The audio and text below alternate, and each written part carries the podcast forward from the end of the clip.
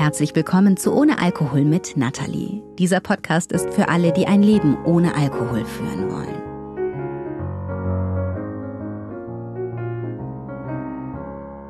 Frohes neues Jahr wünsche ich dir. Ich hoffe, du bist gut reingerutscht. Und falls du ganz neu hier bei mir bist, völlig verkatert heute nach Podcasts gesucht hast, weil du dir denkst, ey, ich will das nicht mehr.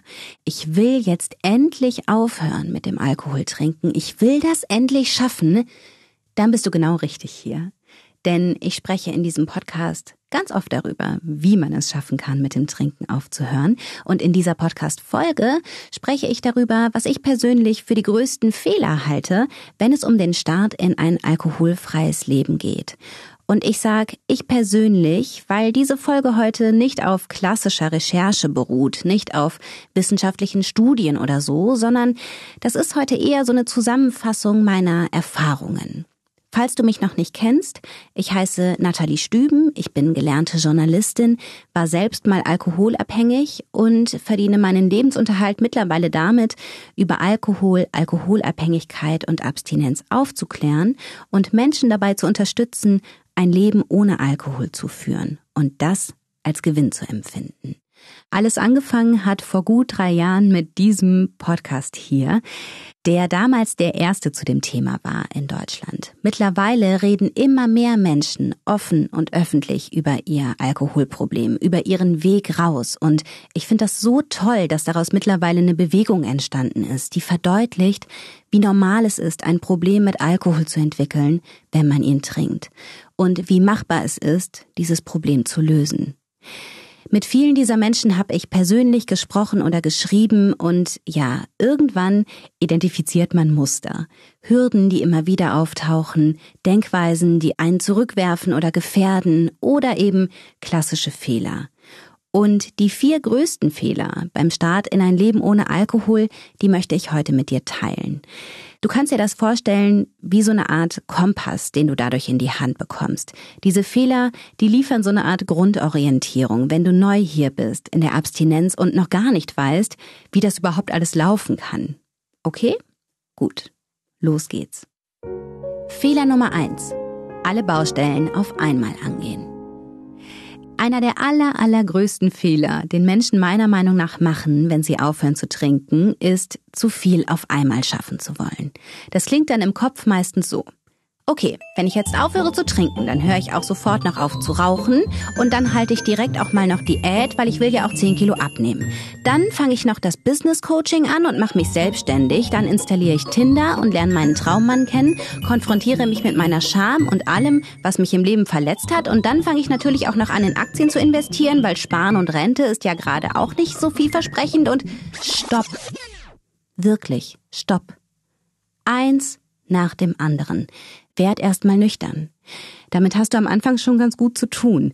Und mehr ist oft auch erstmal gar nicht drin und mehr muss auch erstmal gar nicht drin sein. Stress dich da nicht.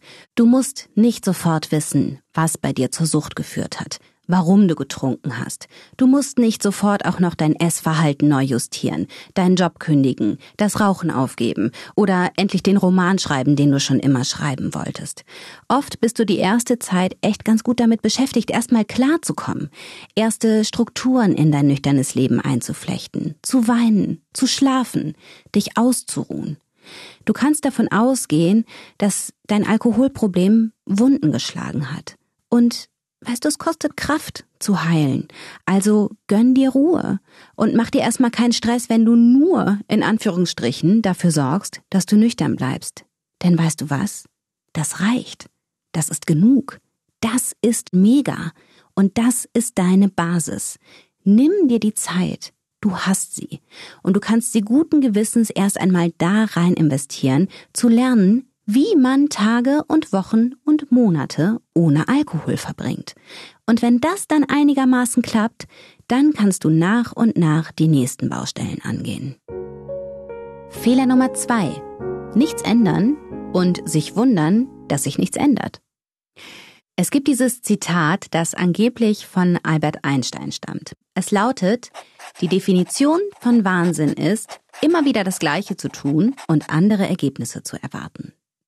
Es bestehen Zweifel daran, dass Einstein das gesagt hat. Manche Quellen sagen auch Benjamin Franklin oder altes chinesisches Sprichwort. Passen würde es zu Einstein zumindest, denn in diesen Worten steckt viel Weisheit. Denn ja, einer der größten Fehler beim Aufhören liegt sicherlich darin, es immer wieder auf die gleiche Weise zu probieren und sich dann zu wundern, dass es nicht klappt. Beispiel. Du ziehst es immer alleine durch. Nur du und deine Willenskraft. Klappt immer für ein paar Tage super und dann trinkst du doch wieder. Oder anderes Beispiel, du gehst immer nach ein paar nüchternen Tagen wieder in deine Lieblingsbar, wieder mit dem festen Vorsatz, dieses Mal wirklich nicht zu trinken und fragst dich am nächsten Tag, wenn du verkatert im Bett liegst, warum nur schaffe ich das nicht? Ich versuche es doch so, so sehr. Ich sag dir warum. Weil die Lösung nicht darin liegt, es noch härter, noch intensiver zu versuchen, sondern darin, Dinge anders zu machen. Bei unseren beiden Beispielen also zum Beispiel jemanden einweihen und Hilfe suchen oder aber Lieblingsbar meiden. Solche Perspektivwechsel und solche Verhaltensänderungen, die können Wunder bewirken. Fehler Nummer drei: Zu ungeduldig sein. In meinem nüchtern Newsletter kommen immer wieder mal Programmteilnehmerinnen und Programmteilnehmer von mir zu Wort. Zum Beispiel Katrin. Ich lese dir mal vor, was sie zum Thema Geduld bzw. Ungeduld geschrieben hat. Meine Sucht sehe ich so, als ob ein Teil von mir in einer kindlichen Haltung verharrte. Denn nur Kleinkinder brauchen die direkte Lösung ihrer Wehwehchen, Hunger, Müdigkeit, Einsamkeit. Das Fläschchen buchstäblich schnell zur Hand, weil ich meine Bedürfnisse nicht anders stillen konnte und lieber den bequemen Weg gegangen bin. Schnell verfügbar, billig, wirkt sofort, die Rechnung kommt dann später. Ich finde, dieser Vergleich trifft den Nagel auf den Kopf. Sucht macht ungeduldig und dieses Muster, das wird dir in der Abstinenz auch immer wieder begegnen. Du wirst immer wieder mal Gedanken haben wie Boah, wieso ist jetzt nicht sofort alles toll? Bin doch schon drei Wochen nüchtern. Wieso bin ich noch nicht authentisch? Wieso stresst mich das noch immer, wenn mein Kind abends nicht ins Bett will? Und warum habe ich noch nicht abgenommen? Ich lese immer wieder, dass so viele so schnell so viel abnehmen. Wann kommt das denn bei mir endlich? Diese Ungeduld, die wird sich immer wieder melden. Dieser Anspruch auf die schnelle, bequeme Lösung, die es so nicht gibt. Ja, aber das Schöne ist, Abstinenz wird dir das beibringen. Sie wird dir beibringen, die kleinen Siege zu sehen, die kleinen Siege anzuerkennen und zu feiern. Denn nein, es wird nicht von heute auf morgen alles toll. Ja, viele Dinge werden sofort besser, klare Morgen, klarer Kopf, reines Herz und so, aber viele Dinge dauern auch. Wochen, Monate und manches dauert auch Jahre. Behalt das einfach im Hinterkopf. Behalte im Kopf, dass du hier lernen kannst, Geduld zu haben und an Dingen dran zu bleiben. Denn das führt zu langfristiger, echter Veränderung. Also mach das Tag für Tag, mach das Schritt für Schritt, mach jeden Tag ein bisschen was für deine Abstinenz. Das reicht. Aber jeden Tag so ein bisschen sollte es schon auch sein, womit ich zum nächsten Punkt komme. Fehler Nummer vier: Denken um mit dem Trinken aufzuhören, reiche es, mit dem Trinken aufzuhören. Nein, tut es nicht. Ich lese immer wieder mal toll, ich trinke jetzt seit drei Monaten nicht mehr und nichts ist besser. Wie kommt denn das? Und meine Antwort ist, um mit dem Trinken aufzuhören, reicht es nicht, mit dem Trinken aufzuhören. Nur den Alkohol weglassen, das reicht nicht. Du musst dann schon auch ein bisschen was dafür tun, dass es dir gut geht. Und das Schöne ist, du kannst was dafür tun. Du kannst dafür sorgen, dass es dir gut geht.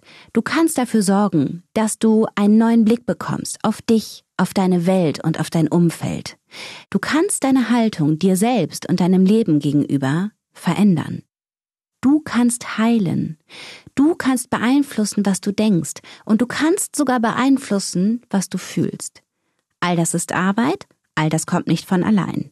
Im englischen Sprachraum heißt es immer so schön, You've got to do the work.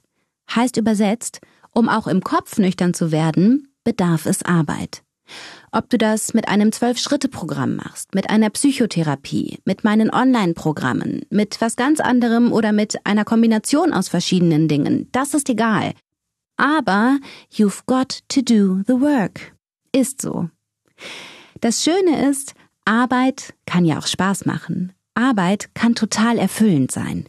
Und die Arbeit an der Abstinenz ist wirklich schöne Arbeit. Anstrengend, ja. Herausfordernd, ja. Aber auch total schön, weil du so nach und nach begreifst, wie du funktionierst, was du wirklich brauchst und was wirklich nicht. Weil du so nach und nach spürst, wie der Boden unter deinen Füßen fester wird, wie du dich selbst kennen und im besten Fall auch mögen lernst.